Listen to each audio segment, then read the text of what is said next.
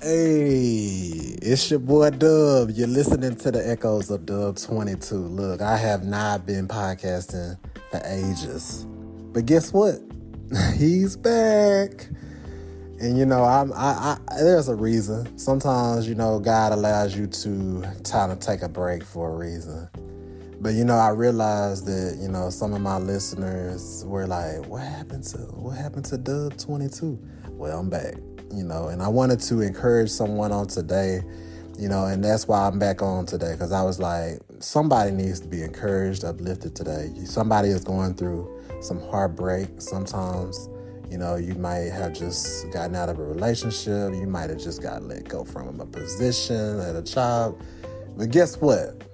You still got that heartbeat, and that means you got purpose. Purpose is what you're living for. So keep on living and keep on going.